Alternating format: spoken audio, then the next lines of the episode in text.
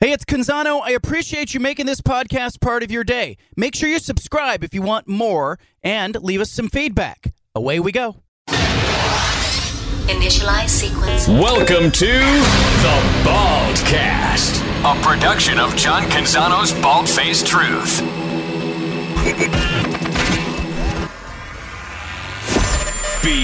BFFT. From the Pac West Center in downtown Portland, presented by High Caliber Millwrights, here's John Canzano with the Bald Faced Truth. Never thought I'd be talking pickleball on this show, but here I am. Sooner or later, we'll have a benchmark. It'll be our pickleball player of the week. We'll have it all. We'll be picking upsets. Underdogs. Peter Sampson is minus two against Steven. Oh, I take Peter. Saturday's match. What's the money line? Whatever our next, is. Free money. Our next Peter. guest, I don't know if Dieter Kurtenbach plays pickleball or not, but I know he writes great columns. You can read him at the Bay Area News Group. Uh, you can hear him on KNBR in the Bay Area. He's all over the Niners Seahawks game. He's all over the Warriors and other stuff. But does he play pickleball? Dieter, are you a pickleball player? No, no, I'm not yet. Though I, I got to be honest, like pickleball really crept up on everybody. I, I don't think it's just me. This is, there's something off about pickleball. It's some astroturf thing. How did it go from nothing to everywhere in the span of like five months in post-pandemic America? It doesn't make any sense to me. Makes no sense. Neighbors are fighting over it. The people are arguing at the park. It's too loud. Uh, you know, we got a big controversy happening in the, in the suburbs. Uh, Dieter, uh, I got to ask you, in your world, uh, let's talk weather first of all. My parents live south Yeah. of San Jose. They live down in Gilroy where the uh, Highway 101 got, you know, washed away and closed down. And what's going on with the weather in the Bay Area? it's mucky. It's bad. And if you're near the coast or you're up in the North Bay right now, you're just getting drenched. Um, it, it is the feast and famine world of California these days. You go months without any rain, and then when the rain comes, it does not relent. Uh, you know, I've been lucky where I live outside of Oakland to, to be in a, a pretty stable condition, but it it looks like it's going to be real nasty down in Santa Clara, which is just north of San Jose uh, for Saturday's football game. It looks like there's going to be 25 mile per hour winds, and that there will be a good portion of this game played in what could be some pretty heavy rain. And that's and we're all getting used to it around here. Just this is the way the weather is during the winter, I suppose. But uh, it could be some pretty nasty stuff to play football in. Dieter, help me out here. You know, when you get that kind of weather, is that advantage Seahawks, advantage Niners? Is it a neutral advantage? How do you see that? I think it, it's an advantage to whomever is best at playing close to the line of scrimmage, and I, I think that's still the Niners in this case. You could perhaps give some credit to the Seahawks in that category because they do play in bad weather far more frequently. But the Niners have played in a couple of nasty games this year. I don't know if they necessarily uh, want to put those games up as their testaments to greatness, but they, they have battled some elements. I, I just think it comes down to who can run the ball better. Uh, It might be overly simplistic, but if you're going to go 25 mile per hour winds, it's about who can actually get five yards on a carry and who can, you know, execute the simple pass game. You're not going to be able to push it down the field. Field goals are going to be an absolute crapshoot. I, I just think that the Niners being 10 point favorites, it, it would lend.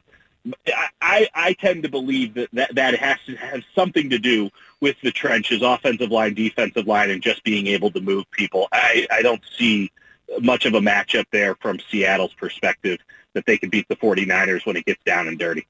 Are you surprised by how seamless the Brock Purdy transition has been from Jimmy Garoppolo? And and you know, has he answered all the questions, or does he need need to perform in the playoffs for people to go, okay, this team's going to be okay with him?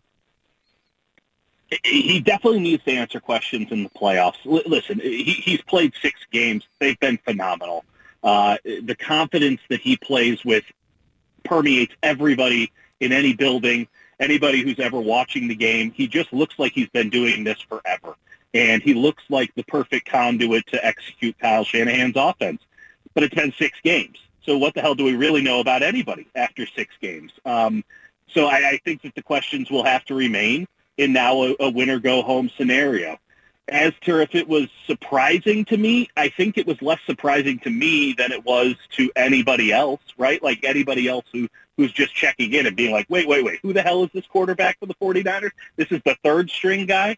Uh, we saw him in training camp, and it, it wasn't always pretty because he was going up against the 49ers first string defense, but he had some moxie to him. He had a little something that you couldn't even put your finger on. And I know that we're all paid to put our finger on it, but there was just something about him where you go, well, you can't cut that guy.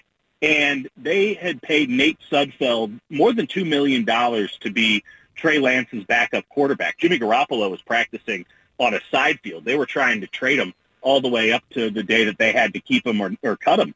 And uh, so it was going to be Trey Lance, number one, Nate Sudfeld, number two, and they guaranteed $2 million in Nate Sudfeld's contract.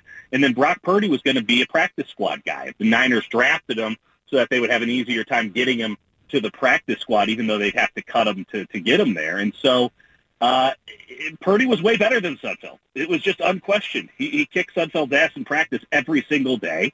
Uh, he had his moments against Lance. We never saw Garoppolo in that situation, but it made all the sense in the world for the 49ers to pick Purdy over Sudfeld, to keep him around. And when Garoppolo ended up coming back, it made all the sense to keep three quarterbacks, which is not something that Kyle Shanahan wants to do. The kid has it.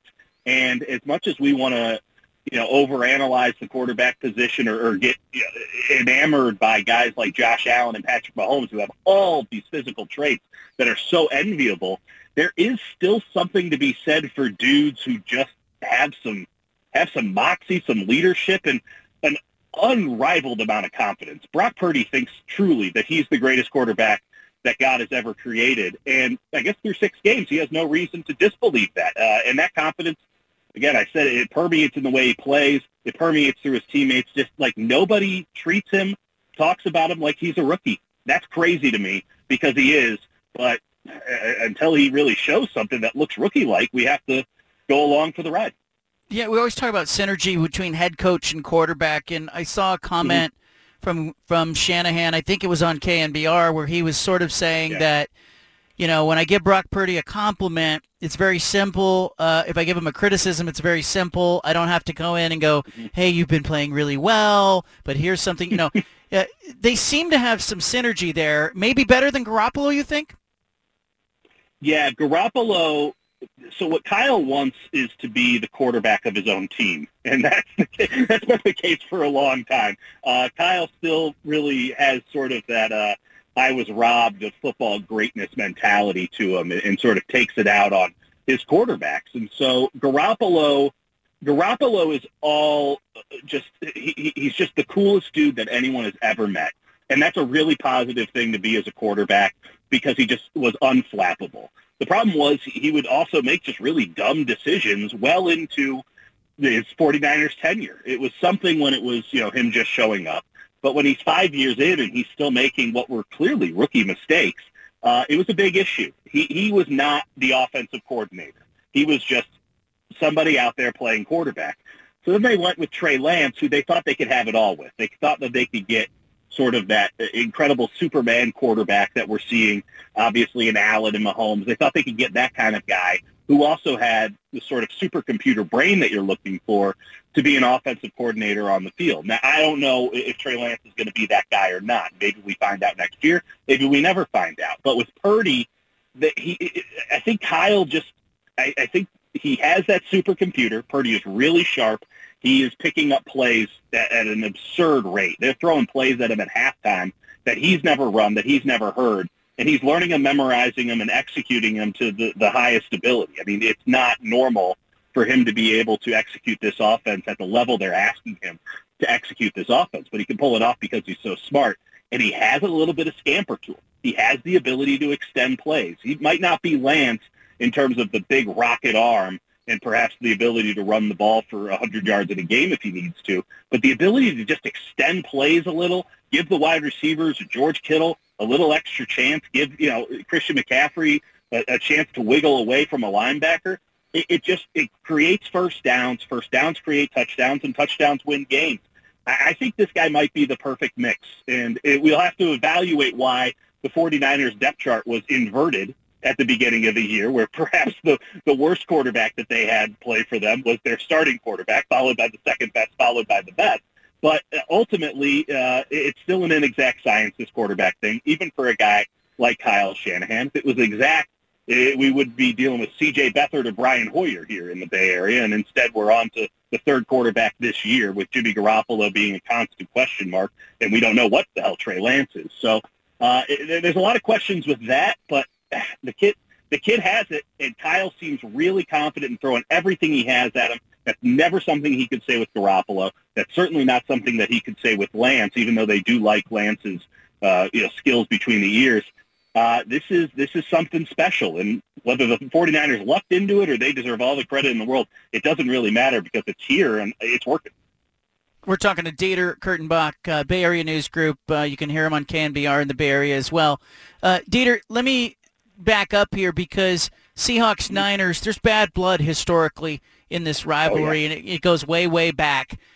Third time they'll play this season. I have the sense that the Seahawks are just happy to be in this game based on last week's mm-hmm. performance and, you know, escaping and getting into the playoffs. But is there any kind of uh, angst there in the Bay Area over seeing Seattle a third time? Not really, because Geno Smith has regressed throughout the season, and he has yet to look good against the Niners in those first two games. Uh, they absolutely dominated the first game that they played at Santa Clara, and that was the game that Trey Lance broke his ankle in the first quarter, and Garoppolo just came in and carved up Seattle, and, and perhaps that's just it. Jimmy's played a lot of football, and uh, you know the, the the the drum keeps beating, but the way that Purdy was able to get, you know, throw it to guys who were absolutely preposterously open on a Thursday night, uh, the way that the 49ers were able to manhandle the Seahawks, I know the score line doesn't fully indicate it, but that was a three-touchdown game margin for most of the contest uh, until Seattle got a late one. It, it was it, they just dominated them. I mean, it's to the point. It's to the point where you're not thinking points. You're thinking how many yards can Seattle get. So if Seattle's bringing their best in, and you'd expect them to, uh, Pete Carroll's obviously uh, an outstanding coach. Uh, if they bring their best in, I mean, I, I, I don't know how that even comes close to matching the Niners' second best, third best, you know, their BC effort. Uh, the talent disparity is just too significant between the two teams, and Geno Smith is too easily sackable for a quarterback that, that has a little bit of extended playability. He just has not been able to show it yet against the San Francisco 49ers. That pocket is collapsing instantaneously, and that gives the 49ers defense the license to just kind of do whatever the hell they want on the back end, and that, that creates turnovers and interceptions. It, it, I, I just I've watched Geno's last eight games. Um, the book is out on him. If you if you absolutely set the edge, and you just let your interior guys come get them, they'll get them. And the 49ers do that better than any team in the NFL, in my estimation. I just really have a hard time seeing Geno Smith putting up the kind of yards necessary to go toe-to-toe with the Niners team that apparently with Brock Purdy as the quarterback is just going to score 30 points every game now. That's just something that we now just take for granted. So uh, I, I, I get the third time is the hardest time, or it's really hard to beat a team three times in a row. But the Niners are a 10-point favorite for a reason. I mean, they're a markedly better team. And if the Seahawks win this game, it has way more to do with the Niners absolutely soiling the bed than it does with Seattle finding some other gear that I haven't seen in weeks. You've got Philadelphia. You've got Dallas. Um, is there a matchup the Niners prefer as they advance here? Do they want to wait to play somebody, or does it matter? What are you hearing in that locker room? I, they're definitely doing the week by week thing. I don't think that there's any bad blood out there that they want another shot at somebody. Something to note about the Niners: they're they're currently favorites at a lot of odds, you know, with a lot of odds makers to win the NFC, and I get it. But they've played one of the NFL's top teams this season. It was Kansas City, and Kansas City kicked their butt up and down. Um, they haven't played Philly. They haven't played uh, the, the Buffalo Bills. They haven't really played anybody all that good. And uh, they have cleaned up on a lot of teams that are sort of stuck in the middle and are susceptible to, to getting stomped if, uh, if you play the right game. And credit to the Niners, they played the right game. Uh, the team that they should be worried about, in my estimation, and again, with the NFL reseeding after every round, it's really hard to sort of look ahead. But the Philadelphia game, I'm not high on Philadelphia as the number one seed. I don't think they tackle well. I think that their defense doesn't stop the run. I think those are good things for the San Francisco 49ers. Uh, and I also think they're a one-trick pony on offense, where they just run that sort of RPO, triple option sort of thing where, you know, you got Jalen Hurts, he can hand it off, he can run it himself, or he can throw it to, to A.J. Brown. The problem is that one trick is really, really good, and it forces teams to go into man-to-man. And I look at this 49ers secondary right now. Talanoa Hufanga, their free safety, was named to the Pro Bowl. Talanoa Hufanga has been an absolute liability in coverage for the last six weeks. I mean, it, it's abysmal, frankly. He, he would be replaced if he hadn't put up such good numbers, such good tape in the first eight weeks or so of the season. Uh, man-to-man coverage is not the 49ers' friend. And if Philadelphia is able to do what they want to do, and that's get teams to play man-to-man, that could be a long, long, long evening for the San Francisco 49ers. But toe-to-toe, you just look at the talent. You obviously look at the scheme. Quarterback is vitally important. I guess you throw Brock Purdy in the mix and say, hey, we, we, here's what we know about him, and it's been pretty damn good. The, the Niners stack up with any team in the NFC. So I, I don't think they should be afraid of anybody. And when you're really looking for reasons not to pick them, again, you're getting into weird semantics like man-to-man stuff against RPOs. I mean, it is it is tiny stuff that you're really uh, picking bones with when it comes to the San Francisco 49ers. It's an excellent football team, and we'll see how it all goes because we know in the playoffs that, that not everything lines up the way we initially expect.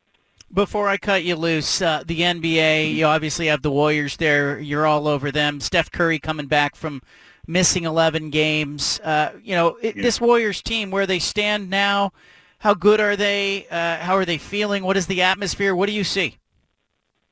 They're uh, in a bit of a malaise. Uh, they have not had any continuity this season, and the leadership has frankly been lacking with Curry out of the lineup. Um, it, they have so much talent, and there are these moments that they play and sometimes it's five minutes, sometimes it's a quarter, sometimes it's a whole game, where you're just like, no one's beating these guys. This is the best team in the NBA. They're unbelievable. They're going seven, eight deep with just crazy, absurd talent. No one's matching this.